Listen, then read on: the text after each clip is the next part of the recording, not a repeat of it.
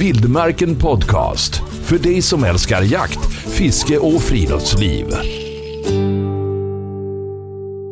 Magasin Vildmarken har som mål att försöka bli så tillgängligt som möjligt och nu tar vi nästa steg. Från och med nu finns det nämligen möjlighet att använda talsyntes på alla texter som vi publicerar.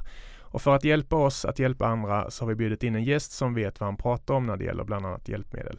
Jan Turin från Parasport Värmland och Degerfors IFs parafotbollssatsning har haft synnedsättningen och sjukdomen leber sedan han var 14 år gammal och vi är glada att han kunde komma förbi redaktionen för att ge oss lite tips och råd kring hur vi ska tänka. Välkommen hit Jan! Tack så mycket Magnus! Hur mår du idag? Eh, idag mår jag jättebra. Ja, vi ska vara transparenta och säga att du och jag, vi har jobbat ihop i fyra fem år på Parasport Värmland. Kul att se dig igen och att, att vi kan fortsätta försöka göra vettiga saker som gagnar andra tillsammans. Verkligen, det är det här jag brinner för. Så det här är jättekul att du tog kontakt med mig. Att vi ska försöka få tidningen tillgänglig. Ja, och vi ska strax ge lyssnarna en bakgrund gällande din eh, synnedsättning. Men jag tyckte det var extra kul att bjuda in dig eftersom du faktiskt har ett genuint eh, jakt och framförallt fiskeintresse Mm, i grunden. Mm. Du har varit ute förr, eller hur? Det, det har jag varit. Jag, alltså, fiske är ju något som verkligen eh, jag brinner för. Och eh, jag har även varit ute på jakt med släktingar och sånt där. Mm. Så att Vad var det för jakt? eh, det var älgjakt bland annat. Ja, Mm, det var riktigt spännande att gå upp tidigt på morgonen och följa med ut i skogen. ja. Hur gammal var du då? Ja, senast jag gjorde det var jag kanske runt 20. Mm. Ja, ja. Så det är, det är, ett ta- med- det är ett tag sedan. Ja, det är det definitivt. Du är 30 Jag fyller 40 år. Fan, Mm. du blir också äldre. Skönt, Ja, skönt att höra. och fiska som sagt, det vet jag att du gör och även att du har varit med och skapat tillfällen där andra människor med funktionsnedsättningar har fått vara del av det, Mm. eller hur? Ja, det har jag. Berätta om det projektet. Vi hade ju ett projekt som heter Resan mot ett hälsosammare liv. Nej, det var inte Resan mot ett hälsosammare liv utan det var ett annat. där. Hälsokraften hette det. Mm. Eh, Det var personer med en intellektuell funktionsnedsättning Mm. som eh, fick testa massa olika idrotter.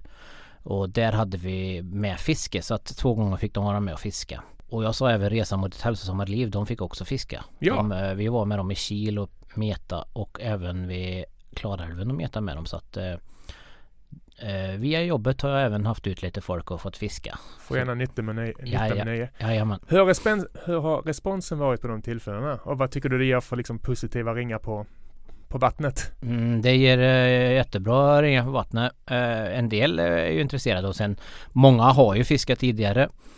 Men eh, en del får ju upp ögonen för det. Men det gäller ju att man kommer till tillgängliga platser som eh, man kan vara vid. Du hade med dig ett hjälpmedel Mm. in hit till Mm. fisket som du själv använder. använder. Kan du plinga, berätta om den? Det är en eh, plinga som jag har när jag metar som låter lite så här. Mm. Och den, när den nappar så plingar det så. Och då Ja. vet jag att då kan jag springa till mitt spö och veva upp det kastspöet när jag kastmetar och bottenmetar och så som jag använder det. Är det ett ljud som är förenat med lite puls eller? Eh, då får jag hög puls ja. Och eh, ja, man blir, eh, får en riktig kick utav det. Ja. Och när du kommer att skryta för barnbarnen om några år, vad kommer du dra för fiskhistorier? Eh, du vet ju, det är ju de här klassiska att eh, du vet när eh, Händerna räckte inte till. Nej du vet när farfar var ute och ute då, då fick jag en sån stor gädda så att eh, båten räckte knappt till. Det är de där du. Så Ja. Att, ja. Om vi ska ta sanningen då, vad har du för främsta, största fisk? Jag har fått en, eh, en eh, regnbågslax på tre och ett halvt över mitt rekord. Ja, ja. Eh, abborre är runt kilot så att eh, jag är ingen stor Det finns fiskare. lite att jobba på där. Ja det gör det, det gör det. så att självklart. Vad bra. Eh, de som inte känner dig, eh, Lebos nämnde jag, eh, 14 år. Mm. Jag har ju hört den här historien innan men, men eh, de som inte känner till det. En dramatisk och traumatisk händelse Mm. på en Lucia-natt, visst var det så? Ja, en Lucia-natt. Jag kommer hem 12 december från en ishockeyträning och tar lite, lite kvällsmat och sen lägger mig. Och då vaknar jag på Lucia-morgonen för att jag hade ställt klockan för att gå på Lucia-firande och då som sagt var ser man ingenting. Det var helt svart och så kommer det tillbaka lite grann stegvis men inte mycket. Nej. Och du åkte in vet jag. Vi, Men de, ingen kunde riktigt säga vad det var. Du åkte in till sjukhuset, visst var det så? vi åkte in till sjukhuset jag och mamma. Där ehm, kunde de inte konstatera vad jag hade drabbats av. Så det tog ungefär ett halvår innan jag fick reda på diagnosen. Mm. Som då var leber och då hade jag varit ner till Lund två gånger också. Där de är specialister. Men ett halvår i ovisshet. Det finns ju få känslor som är värre än just ovissheten. Berätta om den tiden. En fruktansvärt jobbig tid. Eh, dels så var det ju svårt att hålla på med idrott som jag gjorde då. Mm. Eh, fiska självklart var ju svårt. Eh, ja bara allmänt eh, röra sig var ju svårt så att eh, man blev mycket isolerad. Men eh, sen fick man ju lära sig mer och mer att leva med det. Mm. Och det ska vi alldeles strax prata om, men, men just var, var det en befrielse att få beskedet eller det, kände du på det eller hur kan det ta ett halvår att reda ut det? Jag förstår inte det. För det, det blev väl inte bättre, lite bättre sa du? Det, det stagnerade liksom eller hur, hur ska man förklara? Det kom tillbaka några procent, alltså jag har två procent ungefär så det kom tillbaka. Ja. Eh, under det här halvåret var det väldigt jobbigt. Eh, det var ju så här att leber var inte så jättevanlig när jag fick den. Nu är den lite mer vanlig tyvärr. all- Alltså det är inte jättevanligt men Mitten av 90-talet var det här. det här var 1996. Ja. Så att eh, jag vet om många som har den nu. Ja. Eh, då visste man inte om alls många men nu är det en del som har den. Hur många i Sverige har det? Vet du det ungefär? Det vet jag inte någon exakt summa nu. Men jag Nej. vet när jag fick den så var vi inte alls många hundra. Jag har ju två kompisar till som har leber. Mm. Det måste vara otroligt att känna tre kompisar som har det. Men- det är rätt häftigt. Men de har berättat för mig att forskningen går framåt. Det finns ändå hopp nu. Eller? Har de en annan källa än vad du har? Du såg lite skeptisk ut. Nej nej nej alltså jag, jag är helt med på den banan men jag resonerar som så här. Jag, jag lever inte på något hopp utan jag vet ju att de forskar väldigt mycket och Mm. eh, jag har alltid sett det som så här att kan inte, får inte jag bättre syn så kanske jag har hjälpt någon i framtiden. Mm. Eh, det är så jag har lärt mig att leva med det. Kan de hjälpa mig, ja då är det bara positivt men får jag ingen hjälp så har jag ett ganska bra liv som jag har nu. Mm. Eh, och då kanske jag med hjälp av min, forskningen på just mig att jag kanske har hjälpt någon i framtiden. Och apropå, du, du nämnde själv hjälpmedel. Vi har ju suttit på eh, kontoret många år tillsammans. Jag vet att du hade hjälpmedel för att underlätta det dagliga arbetet, förståringsprogram och så vidare. Och talsynteser har det varit här nu. Du har varit och lyssnat Mm. på lite röster och sånt. Eh, för att vi ska få fram bästa möjliga produkten som möjligt. Du, du kan väl berätta lite om ditt kontor. Alltså vad har du för hjälpmedel för, för att få allt att funka så bra som möjligt? Om man ser på kontoret då på Parasport Värmland där har jag ju en dator och en stor skärm som jag förstorar upp texten. Jag har även ett talsyntes i datorn som jag använder. Mm. Eh, där jag kan trycka så den läser upp. Eh, till exempel om jag får långa dokument eller något mer. Sen har jag en CCTV. eh, En förstoringsapparat alltså som förstorar upp vanlig text. Mm.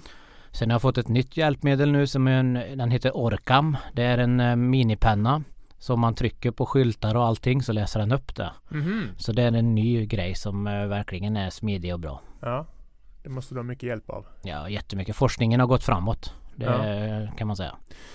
Ja, och just talsyntes. Jag vet ju att det är, det är flera år som till exempel stora tidningar som The Washington Post och så vidare använder liknande tidning för att man ska kunna konsumera via uppläsning. Och för de som inte känner till det, hur ska man förklara? Ett program som läser upp texter om man ska förklara det väldigt enkelt. Det är ju alltså, det är precis som att... eh, Artificiellt tal. Ja, det är det. Och det är precis som att eh, vem som helst sitter och öppnar en morgontidning till kaffet. Så istället för det så kan man trycka på en uppläsningsfunktion.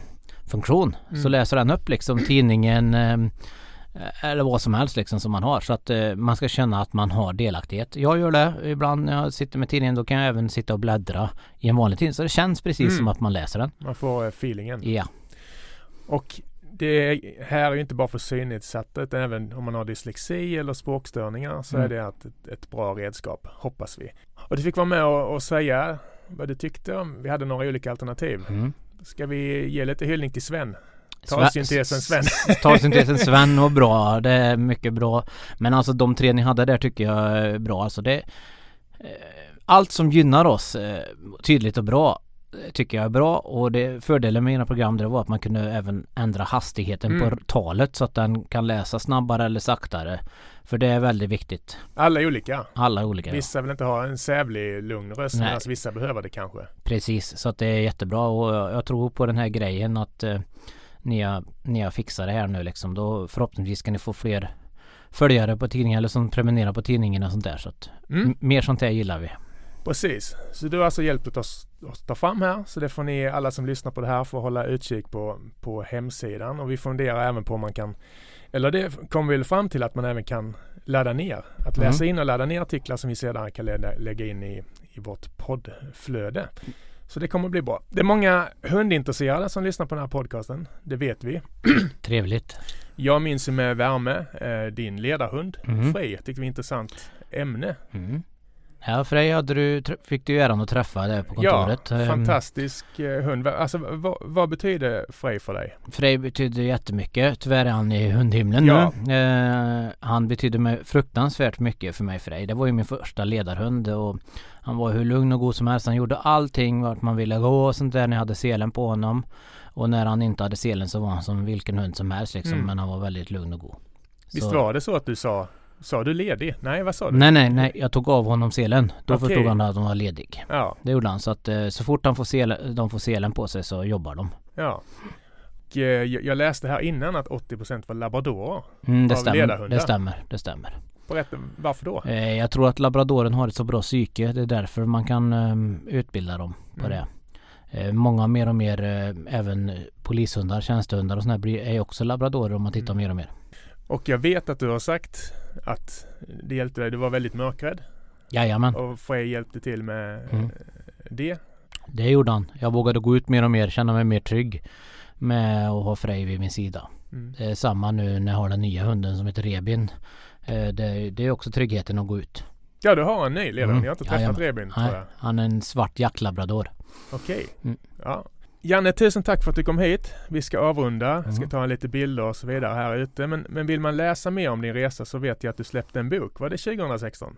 Jag tror det var 2016 ja. Tiden går. Ja, det här går ju alldeles för fort så att eh, Vi har ju Ja. några lyssnare och väldigt många läsare. Berätta lite om du får göra lite reklam eh, för. jag gjorde en bok då om jag skrev lite om min självbiografi om vad jag hade varit med om och sånt där och där står det lite om min hund och lite sånt där och all min sjukdom och allt jag har varit med om som har varit väldigt mycket tragiskt men eh, sen vände ju livet så boken heter Svart betyder inte slut på livet eller Mm. sånt där tror jag för mig den heter så att eh, den eh, tycker jag gärna att ni ska läsa. Ladda Finns- ner Finns den kvar? Var Ja. köper man den? Man köper den på Bode heter det bokförlaget. Och eh, där kan man ladda ner den som e-bok.